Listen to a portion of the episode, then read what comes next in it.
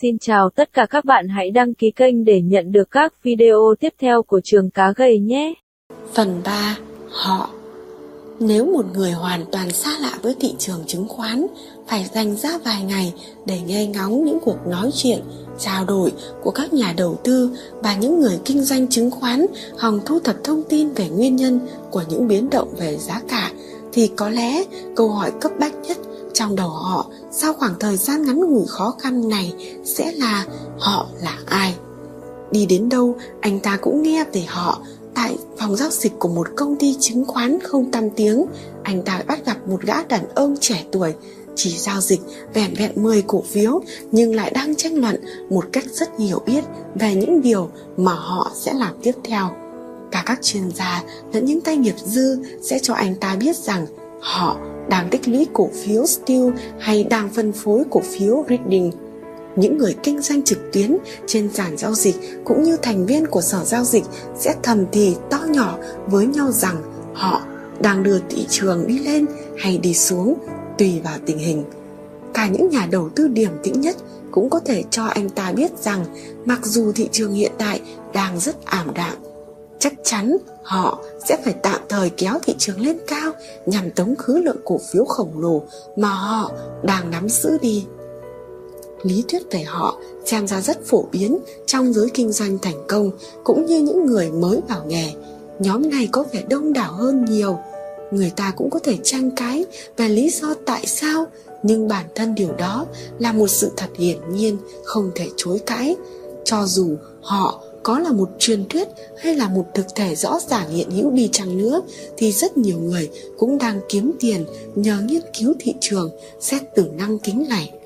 Nếu bạn thử dạo quanh phố buôn và hỏi các nhà kinh doanh xem họ là ai,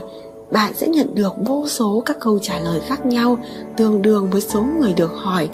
Một người sẽ nói, tập đoàn morgan. Người khác lại cho rằng standard oil và các thế lực có lợi ích liên quan câu trả lời này quả là rộng lớn. Người khác lại cho rằng nhóm tư bản ngân hàng, lại một người khác nói rằng các nhà kinh doanh chuyên nghiệp trên sàn.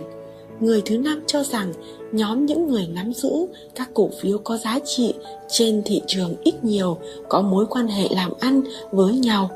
Người thứ sáu có thể nói những nhà đầu cơ khôn ngoan và thành công.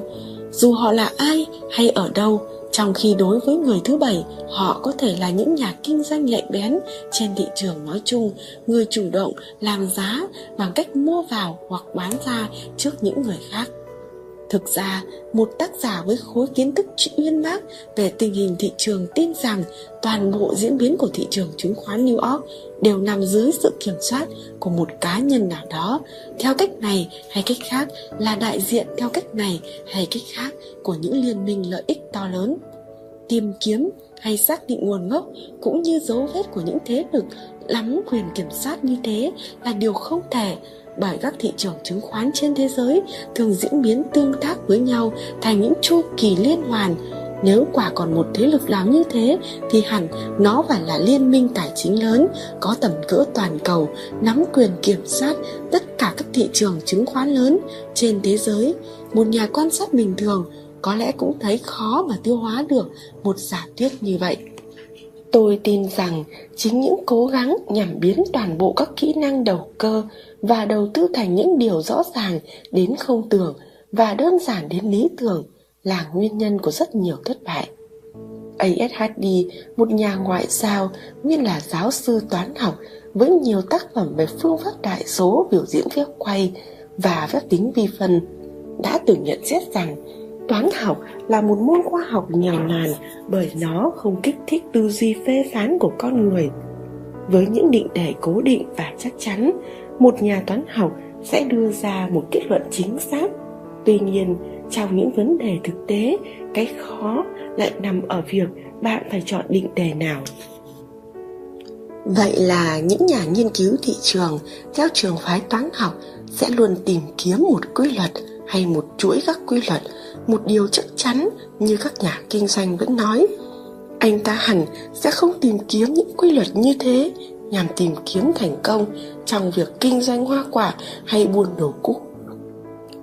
Ngược lại, anh ta sẽ phân tích từng tình huống cụ thể nảy sinh và hành động cho phù hợp với hoàn cảnh ấy. Đối với tôi, thị trường chứng khoán hoàn toàn là một vấn đề của thực tế các phương pháp khoa học có thể được áp dụng cho bất cứ ngành kinh doanh nào, từ chứng khoán cho đến chăn nuôi gia cầm. Nhưng nó hoàn toàn khác với việc cố gắng đơn giản hóa những biến động trên thị trường thành những định đề chắc chắn đúng của toán học. Bởi vậy, khi thảo luận về danh tính của họ, chúng ta buộc phải chấp nhận những sự thật hiển nhiên như nó vốn có mà không cố nhào nặn ra những lý thuyết tốt đẹp và chuẩn mực theo ý mình. Khái niệm họ có chút cơ sở thực tế nếu được hiểu theo ba nghĩa. Thứ nhất, họ có thể và thường được hiểu là những nhà kinh doanh trên sàn, tại sở giao dịch chứng khoán. Họ chính là những người có mối liên hệ trực tiếp với các lệnh chào bán và mua, lập nhóm nhằm kiểm soát một cổ phiếu nào đó hay những cá nhân đang thao túng thị trường các nhà kinh doanh trên sàn có ảnh hưởng quan trọng tới những biến động tức thời của giá cả trên thị trường. Giả sử họ quan sát thấy có rất ít các lệnh chào mua cổ phiếu reading. Dù giá có giảm, nhưng thanh khoản vẫn không được cải thiện và chỉ có một số rất ít lệnh mua và bán được khớp ở mức giá cao. Họ bắt đầu cảm thấy rằng nếu không có biến động lớn hơn nào xảy ra thì reading sẽ không giảm giá mạnh một điều tự nhiên mà họ có thể làm, đó là mua vào mỗi khi giá xuống thấp. Vậy là ngay khi cổ phiếu được chào bán với giá hời, họ sẽ ngay lập tức chộp lấy. Kết quả của sự vơ vét này là cổ phiếu reading bắt đầu trở nên khan hiếm. Và nhà kinh doanh trên thị trường bắt đầu tin rằng giá sẽ tăng lên. Họ bắt đầu làm giá. Điều này hoàn toàn không khó bởi tất cả họ trong thời điểm này đều đang đồng tình ủng hộ một mặt bằng giá cao hơn. Giả sử thị trường đang khớp lệnh ở mức 161 1 phần 8,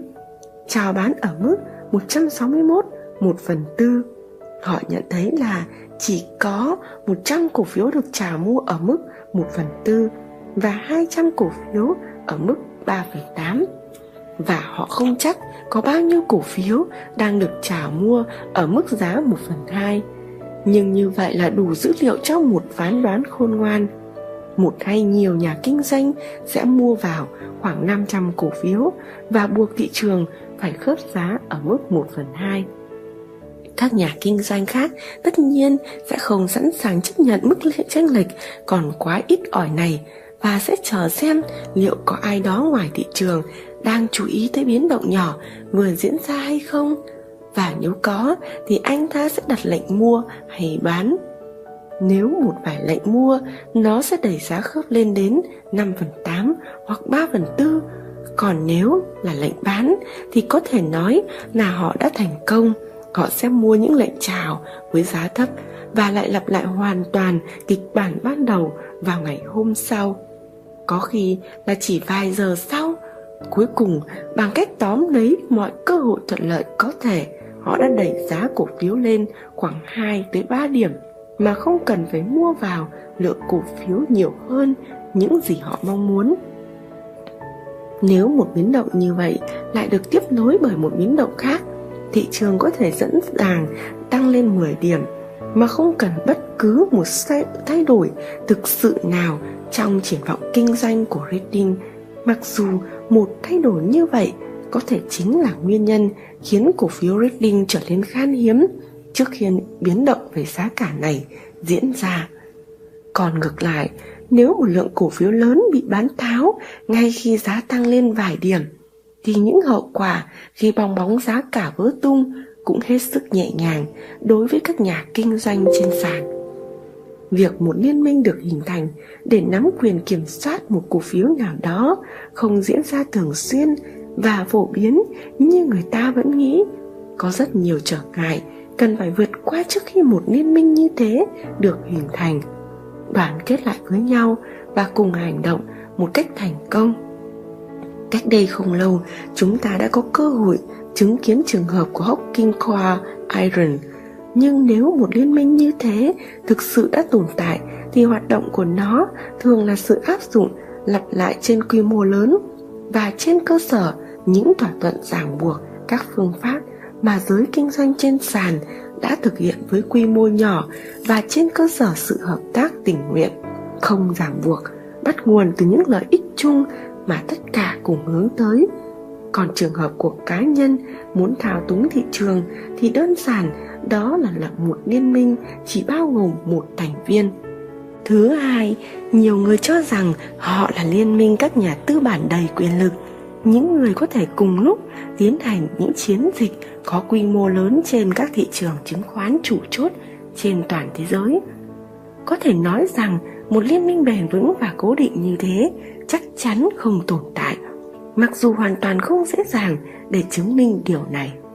Tuy nhiên, khi một thế lực lớn hơn, những đơn lẻ nào đó nắm quyền kiểm soát thị trường những thế lực khác sẽ tạm thời chấp nhận khoanh tay đứng nhìn hoặc cùng tham gia nhưng với quy mô nhỏ hơn hoặc chờ đợi cơ hội thuận lợi để đón đầu xu hướng mới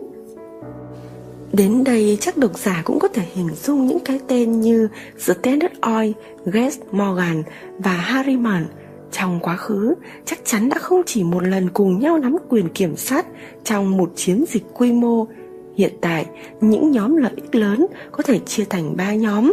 Morgan, Standard Oil và Kunloe.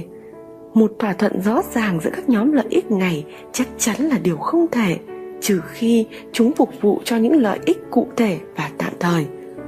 mà những mục đích như thế càng không có nhiều bởi các nhà tài Việt vĩ đại này chẳng mấy tin tưởng lẫn nhau và bản thân mỗi liên minh lợi ích dạng này cũng chỉ là một sự ràng buộc không chắc chắn của rất nhiều thành phần, đa dạng với một điểm chung duy nhất, quyền kiểm soát vốn.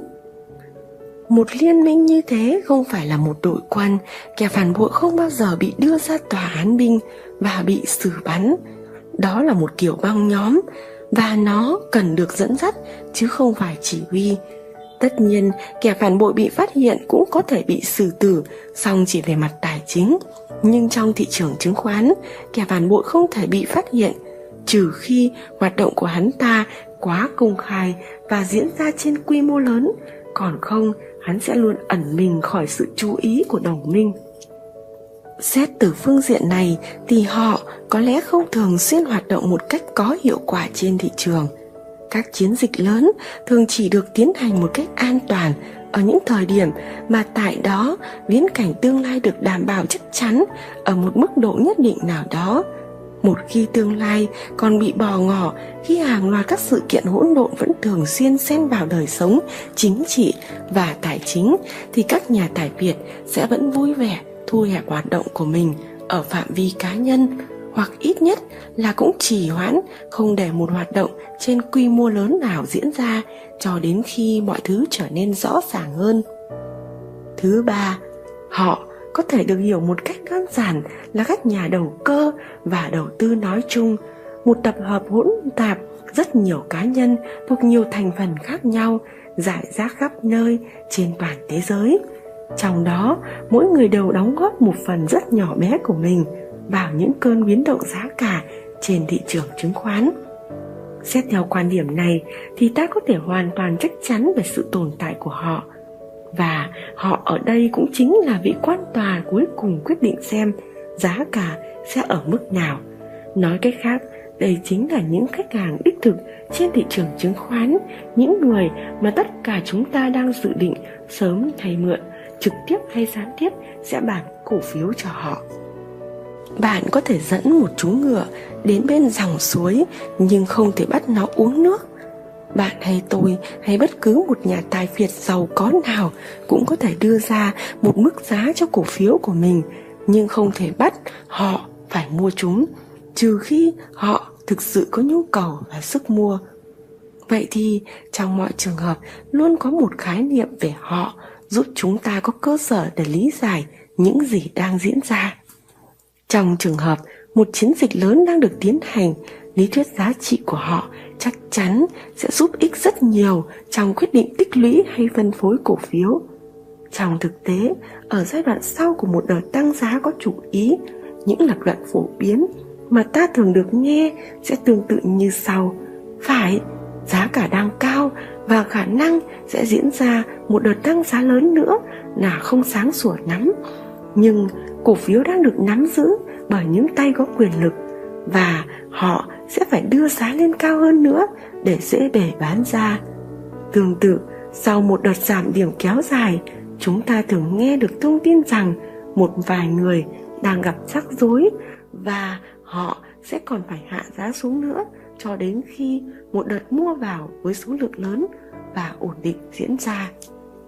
tất cả những điều này thực chất chỉ là một màn kịch dùng để che mắt những tay đầu cơ ngu xuẩn nhất.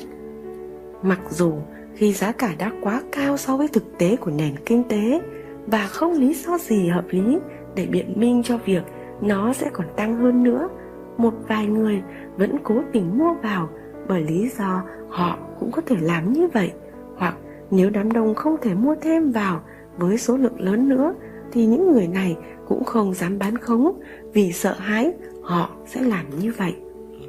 Một nhà nghiên cứu chuyên nghiệp, những tình trạng của thị trường, người tìm kiếm lợi ích cả ngắn hạn lẫn dài hạn đều tỏ ra rất chắc chắn khi đưa ra quyết định chủ yếu dựa trên những điều anh ta nghĩ họ sẽ làm. Hình dung về họ trong tư tưởng của anh ta giống như những gì chúng ta đã nhắc đến trong giả thuyết thứ nhất. Những nhà môi giới, các nhóm đầu cơ hay những kẻ muốn thao túng thị trường. Quả thực, anh ta thu được rất nhiều từ điều này, bởi lẽ nó làm anh ta tạm quên đi những tin tức nóng hổi hay những tin đồn đang lan tỏa xung quanh và ngăn không cho những quyết định của anh ta bị ảnh hưởng bởi tình trạng hiện tại của thị trường. Khi thị trường rơi vào trạng thái đuối sức nhất, những tin tức xấu nhất liên tục xuất hiện khi ai ai cũng đều cảm thấy rằng thị trường đang ở đáy của một đợt giảm giá mạnh. Đó là lúc thích hợp để mua vào, điều mà kẻ khờ khạo nhất cũng hiểu nhưng nếu một người biết rằng khi những tin tức xấu vừa xuất hiện, một cơn lũ cổ phiếu đang tràn ra tứ phía, nhưng chẳng có ai buồn đếm xỉa đến chúng, thì anh ta cũng sẽ gần như không dám lao vào cơn lũ đó. Nhưng mặt khác, nếu anh ta cho rằng họ chỉ đang cố tình giảng cho thị trường một đòn thật mạnh hòng tạo ra cơ hội mua lại đám cổ phiếu mà họ đã bán khống với giá cao trước đó ít lâu. Anh ta sẽ có đủ dũng khí để mua vào. Quan điểm đó có thể đúng mà cũng có thể sai, nhưng ít nhất anh ta cũng tránh được việc mua vào ở đỉnh và bán ra ở đáy. Hơn nữa, còn có đủ dũng khí để mua vào khi thị trường đang ở mức thấp và bán ra ở mức cao. Nguyên nhân vì sao khái niệm về họ theo quan điểm của mọi người kinh doanh chứng khoán điển hình lại mơ hồ đến vậy là vì anh ta chỉ quan tâm đến việc họ hành động như thế nào trên thị trường. Còn việc họ là ai thì anh ta lại không tò mò cho lắm. Tuy nhiên, phân tích một cách rõ ràng và chính xác tình hình luôn tốt hơn chỉ hiểu mơ hồ về nó. Một nhà đầu tư sẽ làm tốt hơn rất nhiều nếu loại bỏ được ra khỏi suy nghĩ quan niệm về họ. Họ sẽ chẳng có ý nghĩa gì nếu không có một định nghĩa rõ ràng được nhắc tới ở phần trước. Và nếu cứ dùng từ đó thường xuyên trong tình trạng như vậy thì thật là một sự cầu thả trong ngôn từ Họ, theo nghĩa là các liên minh lợi ích ngân hàng lớn, có thể sẽ trái ngược với họ, theo nghĩa là những cá nhân đang thao túng thị trường.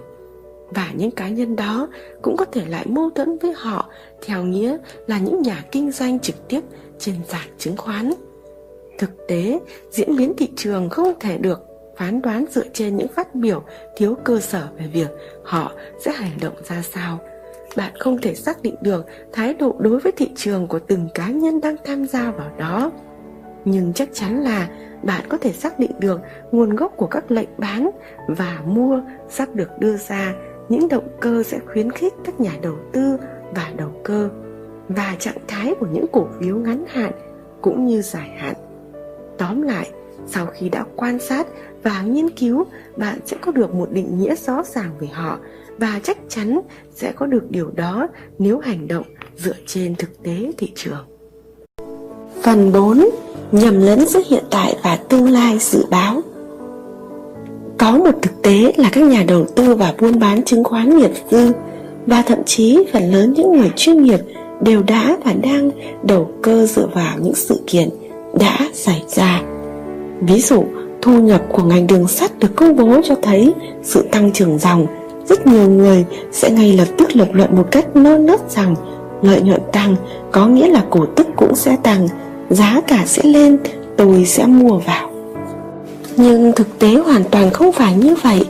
Lẽ ra phải nói rằng giá cả đã tăng một khoảng tương đương với mức tăng trưởng lợi nhuận rồi, trừ khi có một yếu tố khác đã bù đắp sự tăng trưởng đó của giá cả. Vậy tiếp theo sẽ ra sao đây? Con người thường tin vào điều mà chúng ta cho là hiển nhiên, rằng hiện tại sẽ luôn luôn tiếp diễn như nó vốn có. Cuộc sống của chúng ta dường như vẫn đang diễn ra dựa phần lớn vào giả định đó. Khi giá bột mì lên cao, người nông dân tăng sản lượng của họ, vì cho rằng trồng lúa mì sẽ có lợi hơn. Khi giá cả thấp, họ lại giảm sản lượng đi. Tôi nhớ một lần nói chuyện với một người nông dân trồng khoai tây ông ta nói, đã kiếm được rất nhiều, bằng cách đơn giản là đi ngược lại, lối suy nghĩ trên. Khi giá khoai tây thấp, ông ta trồng rất nhiều. Khi giá cao, ông ta trồng rất ít, vì cho rằng những người khác chắc chắn sẽ làm điều ngược lại. Một con người bình thường không hay được chúa trời ban phát cho hay là bắt gánh lấy, tùy theo cách bạn nhìn nhận nó. Một bộ não biết phân tích chúng ta đều nhìn cuộc đời qua một lăng kính tối màu. Tư tưởng của chúng ta thường bị những màn sương mờ ảo bao quanh, và suy luận của chúng ta thường chỉ mãi đi theo một lối mòn mà phải rất khó khăn, thậm chí là không thể nào thoát ra nổi. Rất nhiều cảm xúc và hành động của chúng ta chỉ là những phản ứng tự nhiên, không chủ đích đối với các tác nhân bên ngoài một ví dụ minh họa đơn giản cho điều này là mối ác cảm mà chúng ta dành cho chiếc đồng hồ báo thức vẫn ngày ngày gọi chúng ta dậy vào buổi sáng. Chúng ta đã cẩn thận đặt giờ và để nó cạnh giường, và nó hữu ích tới mức nếu một ngày nào đó nó không hoạt động nữa, có lẽ chúng ta sẽ lâm vào những hoàn cảnh vô cùng khó xử ấy vậy mà tất cả những gì chiếc đồng hồ trung thành nhận được chỉ là sự ghét bỏ của chúng ta. Mỗi khi một chuyến tàu điện bị hoãn lại 9 trong số 10 người đang đứng đợi trên sân ga sẽ liên tục nhảy cổ nên nhìn xem liệu nó sắp đến hay chưa. Trong khi những hành khách đang ngồi trên chuyến tàu chậm đó, những người đang có nguy cơ rất cao là sẽ lỡ những cuộc hẹn quan trọng thì tỏ ra vô cùng căng thẳng cứ như thể, làm như thế sẽ khiến đoàn tàu đi nhanh hơn. Qua đó, chúng ta nhận ra một quy luật là thay vì phân tích và tính toán, dường như chúng ta đã lãng phí quá nhiều năng lượng cả về thể chất lẫn tinh thần để suy nghĩ về việc đạt được điều gì đó. Đối với những vấn đề phức tạp như giá cổ phiếu, sự mơ hồ của chúng ta tăng lên, tỷ lệ thuận với độ phức tạp của vấn đề, cũng như sự thiếu hiểu biết mà chúng ta dành cho nó. Từ những gì đọc, quan sát và trao đổi được, chúng ta tự tiêm nhiễm vào đầu mình rất nhiều ý tưởng, mà dựa vào đó, chúng ta kết luận rằng thị trường đang đi lên hay đi xuống ngay cả cách diễn đạt, thị trường đang đi xuống, chứ không phải là thị trường sẽ sớm đi xuống. Cũng chỉ ra rằng chúng ta đang để hiện tại làm lu mờ tương lai, bằng chính những phán xử thiếu cơ sở của mình. Bất cứ một tay buôn bán cổ phiếu thành thật nào cũng sẽ thừa nhận rằng giá cả sẽ ở mức cao nhất khi những tin tức tại thời điểm đó là những thông tin tốt nhất vì thế, bạn sẽ thấy anh ta mua cổ phiếu sau khi những tin tức đó xuất hiện với hy vọng đón được xu hướng của thị trường. Trong hầu hết các sự kiện sắp diễn ra, những dấu hiệu thường xuất hiện từ trước đó và những nhà đầu cơ thông minh nên lấy chúng làm cơ sở cho hành động của mình. Sự biến động giá theo chiều hướng đón đầu một sự kiện như vậy thường được gọi là sự dự báo và quá trình này rất đáng để chúng ta xem xét một cách kỹ lưỡng. Suy nghĩ đầu tiên đến với chúng ta có lẽ sẽ là có một vài sự kiện không thể dự báo trước được, thậm chí cả với những trí tuệ được cho là sáng suốt nhất cũng như các liên minh ngân hàng lớn mạnh nhất. Điều mà từ góc độ thực tế chỉ là sự ảo tưởng. Trận động đất kinh hoàng diễn ra tại San Francisco là một ví dụ chuẩn mực về những sự kiện không thể dự báo trước được nhưng cũng không nhất thiết phải là những thứ do Chúa Trời gây ra, kiểu như vậy, mới là không thể dự báo. Chắc chắn là những chủ ngân hàng hàng đầu nước Mỹ cũng mù mờ chẳng kém gì một khách hàng khiêm nhường nhất tại một văn phòng môi giới chứng khoán vô danh về chuyện một vị quan tòa tại tòa án tối cao sẽ đưa ra lời phán xử cuối cùng ra sao. Nếu tác động của một sự kiện nào đó không thể khiến người ta cảm nhận được nó trước khi nó xảy ra thì sau khi nó xảy ra chắc chắn người ta cũng phải cảm thấy nó. Trong khi thảo luận về sự dự báo, chúng ta phải luôn ghi nhớ điều này để không bị lạc quá xa khỏi chủ đề. Mặt khác, một sự kiện đôi khi còn bị dự báo quá lên nếu cổ tức của một cổ phiếu nào đó sẽ tăng từ 4 lên 5%, những tay đầu cơ hăng hái nhất sẽ sẵn sàng tung tin đồn rằng tỷ lệ cổ tức mới sẽ có thể là 6 hay 7% để đến khi tin tức chính thống đưa ra con số 5% thì đó sẽ được coi như một sự thất vọng và làm giá của cổ phiếu đó xuống thấp. Nói chung, bất cứ sự kiện nào dưới sự kiểm soát của những nhà tư bản lớn hay những yếu tố tài chính chịu sự chi phối của các liên minh ngân hàng đều có thể được dự báo trước. Và với một điều chắc chắn sẽ xảy ra sẽ luôn luôn có những nguồn lực xuất hiện giúp người ta tận dụng được nó. Cho dù nó chỉ là chắc chắn hoặc có thể dự báo trước đối với một số rất ít người song mức độ biết trước về môi trường kinh doanh trong tương lai của những người trong cuộc lại thường bị thổi phồng quá mức do quá bị phụ thuộc vào các vụ mùa, thái độ của người dân cũng như chính sách của các nhà cầm quyền, đặc biệt là ở Mỹ, viễn cảnh về môi trường kinh doanh đã trở thành một vấn đề khá phức tạp. Không một thế lực nào có thể điều khiển được người dân Mỹ, bởi vậy mà bất cứ một âm mưu nào như thế đều phải được thực hiện một cách rất khôn khéo và tinh vi. Hơn nữa, ý kiến của công chúng đang ngày càng trở nên dễ bị lung lay hơn bởi sự phổ biến của thông tin và sự lớn mạnh, nhanh chóng của bộ phận những người quan tâm tới thời cuộc. Thật dễ hiểu khi một nhà tài chính có kinh nghiệm cũng phải thốt lên rằng Giá mà tại thời điểm năm 1870 tôi có được nguồn vốn khổng lồ như bây giờ để đầu tư hay giá mở ngày hôm nay cũng giống như năm 1870 một kết luận chính xác nhất về thời điểm kết thúc sự tác động của một sự kiện nào đó có thể được rút ra từ việc phân tích kỹ lưỡng hoàn cảnh từ mọi góc độ. Câu hỏi lớn ở đây là khi nào xu hướng bán hoặc mua trở nên phổ biến và rõ ràng nhất. Ví dụ như năm 1907, thời điểm an toàn và thuận lợi nhất để mua những cổ phiếu có tỷ lệ cổ tức cao nhất là vào ngày thứ hai sau khi hàng loạt các nhà băng công bố tỷ lệ dự trữ của họ giảm mạnh. Thị trường mở cửa ở mức thấp hơn vài điểm do sức ép thanh khoản, nhưng sau cùng những cổ phiếu chủ đạo vẫn giữ được giá. Có thể giải thích sự việc này một cách đơn giản là tình hình đã không còn có thể xấu hơn được nữa và tất cả các bên liên quan sẽ phải hợp sức để cùng nhau giải quyết nếu không muốn chứng kiến một sự đổ vỡ kinh hoàng. Trong chiến dịch bầu cử tổng thống năm 1900 cũng vậy, giá cổ phiếu đã xuống mức thấp nhất khi Brian được đề cử. Tất cả đều như đồng thanh thốt lên, ông ta không thể trúng cử được. Chính vì vậy, việc ông ta được đề cử đã là điều tồi tệ nhất có thể xảy ra và đó cũng chính là thời điểm của các tin tức thời sự bi quan nhất.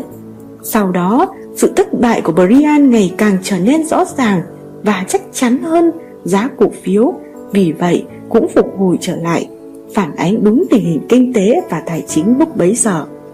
Tuy nhiên, đối với các nhà tư bản, việc dự báo trước các sự kiện có thể diễn ra không phải là khó khăn lớn nhất. Trở ngại lớn nhất chính là sự không chắc chắn trong chiều hướng tác động của các sự kiện ấy. Nó khiến những đầu óc minh mẫn nhất và những thông tin chính xác nhất cũng chỉ có thể giải quyết được những khả năng mang tính cân bằng có phạm vi bó gọn trong một xu hướng nhất định. Trong một số trường hợp, sự không chắc chắn này còn gây ra nhiều áp lực hơn cả những hậu quả tồi tệ nhất khi sự kiện đó thực sự diễn ra. Một ví dụ điển hình là quyết định của tòa án tối cao về một chính sách vốn vẫn không rõ ràng khiến cho rất nhiều doanh nghiệp lo lắng và thậm chí còn không dám tiến hành một dự án hay ký kết một hợp đồng quan trọng nào có liên quan. Đó là thời điểm công ty Lawton Security bị kiện vì độc quyền năm 1904. Những công ty lớn khó có thể tự đánh giá được liệu mình có đang độc quyền hay không. Chính sự không chắc chắn đó làm cho thị trường đi xuống. Chính vì vậy, một kết cục bất lợi là điều đã được nhiều người dự đoán trước. Cho dù cuối cùng chưa chắc mọi chuyện đã tồi tệ đến vậy.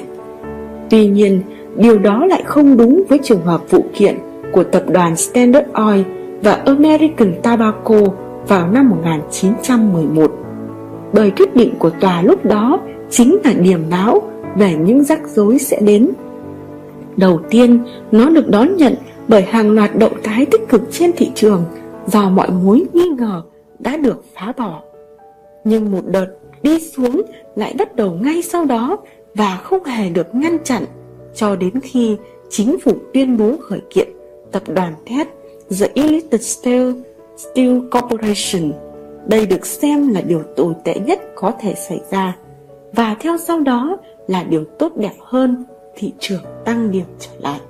Thường thì khi có một sự kiện không chắc chắn nào đó xảy ra, thị trường sẽ đóng vai trò là người đánh giá chính xác nhất các khả năng. Mỗi người tham gia vào đó đều có lý lẽ để hậu thuẫn cho quan điểm của mình và anh ta sẽ biện minh cho nó một cách mạnh mẽ nếu cảm thấy tự tin và vừa phải nếu vẫn còn đôi chút nghi ngờ. Kết quả của những ý kiến trái chiều nhau có thể là một mức giá không biến động hay biến động trong một khoảng hẹp hoặc là thay đổi theo cả hai chiều hướng, nhiều hay ít còn phụ thuộc vào tỷ lệ mạnh yếu giữa bên mua và bên bán. Đương nhiên, chúng ta vẫn cần nhớ rằng tiền mới là thứ quyết định chứ không phải là số lượng người bán hay mua. Quan điểm mà một vài nhà tư bản tầm cỡ có được thông qua các kênh thông tin đáng tin cậy về một sự kiện nào đó sắp diễn ra có thể là đối trọng đáng kể cho quan điểm trái ngược của hàng nghìn nhà đầu tư nhỏ lẻ. Trong thực tế, đó là điều rất thường thấy như những gì đã được giải thích trong chương trước. Thậm chí, hành động của cá nhân một nhà đầu tư cũng có thể ảnh hưởng đến giá cả theo chiều hướng mà anh ta tin tưởng. Khi tin rằng giá đang thấp trong khi mọi thứ đang cho thấy một xu hướng đi lên, anh ta sẽ tập trung nguồn lực để tích lũy càng nhiều cổ phiếu càng tốt. Sau khi giá đã tăng một mức nhất định, nếu nhận thấy một vài yếu tố có thể làm cho giá giảm, thì dù không được sự tin vào điều đó cho lắm, anh ta vẫn cho rằng sẽ là khôn ngoan hơn nếu bán bớt những gì đã tích lũy được trước đó và thu lời một cách an toàn. Sau đó, nếu thấy giá đã đủ cao, anh ta sẽ là một người bán hàng rất dễ tính và nếu cảm thấy những bất chắc có thể xảy ra, anh ta sẽ bán sạch sẽ và thoải mái đón nhận bất cứ kết quả nào. Nhưng rồi, nếu những gì anh ta cho là một sự đầu cơ thiếu an toàn lại vẫn cứ khiến cho giá tiếp tục đi lên, anh ta sẽ muốn bán khống một vài trăm cổ phiếu nào đó như là một cách giải tỏa đống tiền vừa thu về cũng như cho chính đầu óc của anh ta. Tuy nhiên, chính sự khác biệt trong quan điểm của các nhà đầu tư mới là thứ có ảnh hưởng lớn nhất khiến thị trường phản ứng lại với những thay đổi. Một sự kiện khiến một nhà đầu tư phải xả bớt số cổ phiếu anh ta đang cầm giữ, đôi khi lại là một diễn biến vô hại, thậm chí là có lợi với một ai đó, khiến người này án binh bất động hay thậm chí là mua thêm vào bằng tập hợp muôn màu sắc của những ý kiến, tính cách, thông tin đối lập và đa dạng, giá cả được xác định và đó mới chính là chỉ số thực của môi trường đầu tư. Từ những phân tích trên, chúng ta cần thấy rằng không chỉ có các khả năng mà thậm chí cả những khả năng xa xôi nhất về những điều sắp xảy ra cũng đều được phản ánh trên thị trường. Thật khó có một sự kiện nào với tầm quan trọng đủ để thu hút sự quan tâm chung của tất cả mọi người lại dẫn đến mâu thuẫn trong cách nhìn nhận về xu hướng tác động của nó lên thị trường? Và cũng sẽ chẳng có gì là lạ khi một câu hô hào xuất hiện trên mặt báo rằng những hành động cần thiết của toàn thể dân tộc 90 triệu người đã tạo ra và duy trì khối lượng giao dịch lớn sẽ khiến một vài kẻ lạc quan mù quáng mua vào 100 cổ phiếu Union, đồng thời khiến những kẻ bi quan tội lỗi coi đó là bằng chứng rõ ràng về sự thiếu vắng các tin tức tốt lành trên thị trường và sẵn sàng bán khống 100 cổ phiếu Union để thể hiện sự chắc chắn của mình về điều đó. Chính những kẻ đầu cơ trên phạm vi quá rộng mới là thủ phạm gây ra phần lớn những biến động ngớ ngẩn nhất trên thị trường. Bởi việc khiến một tay đầu cơ dạng này mua vào khi số lượng cổ phiếu anh ta vay để bán khống đã ngập tới tận cổ là việc quá dễ dàng. Một tin tức bị coi là không có mấy ý nghĩa những lúc khác đối với anh ta sẽ có một tầm quan trọng đáng kể vào lúc đó. Nỗi lo sợ của anh ta tăng theo cấp số mũ so với tốc độ tăng của khối lượng cổ phiếu mà anh ta cần mua lại. Tương tự, một tay đầu cơ đang ngập trong cổ phiếu có thể sẽ ném cổ phiếu qua cửa sổ khi nghe thấy một câu chuyện ngớ ngẩn về cuộc chiến tranh nào đó giữa Honduras và Romania trong khi chẳng buồn để mắt xem vị trí địa lý của hai đất nước xa xôi đó là ở đâu trên bản đồ. Những biến động do những sự ngu xuẩn như vậy gây ra thường tương đối nhỏ và nguyên nhân thường là lỗi sợ hãi bị phóng đại quá mức về những gì người khác có thể làm. Về mặt cá nhân, có lẽ anh ta sẽ không sợ hãi cuộc chiến giữa Honduras và Romania nhưng biết đâu những tay đầu cơ khác lại tìm cách lan truyền tin đồn đó hòng phá giá thị trường.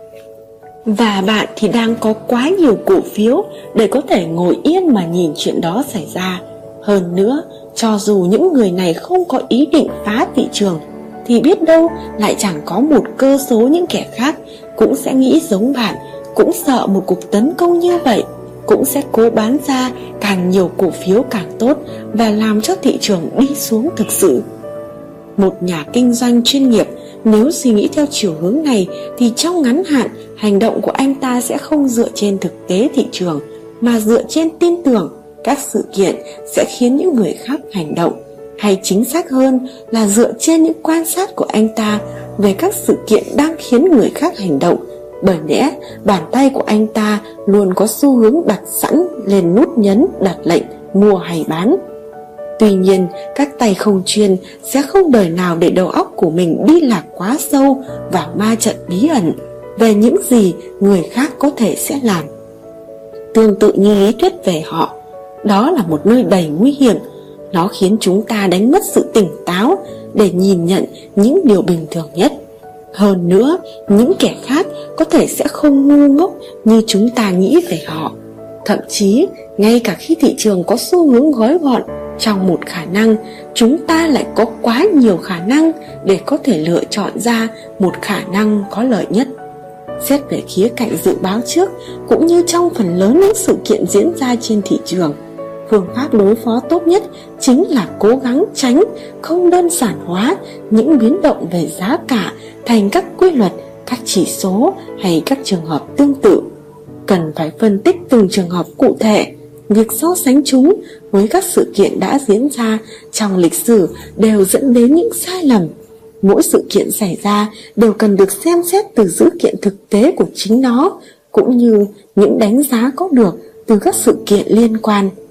Trong phần lớn các trường hợp, vấn đề nào cũng có thể được giải quyết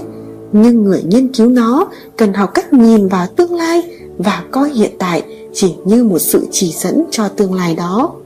giá cả sẽ biến động đến cực điểm khi tin tức mà mọi người đang chờ đợi trở lên rõ ràng nhất và được phát tán rộng rãi nhất và khi thời điểm đó đã qua, câu hỏi sẽ luôn là, tiếp theo sẽ thế nào đây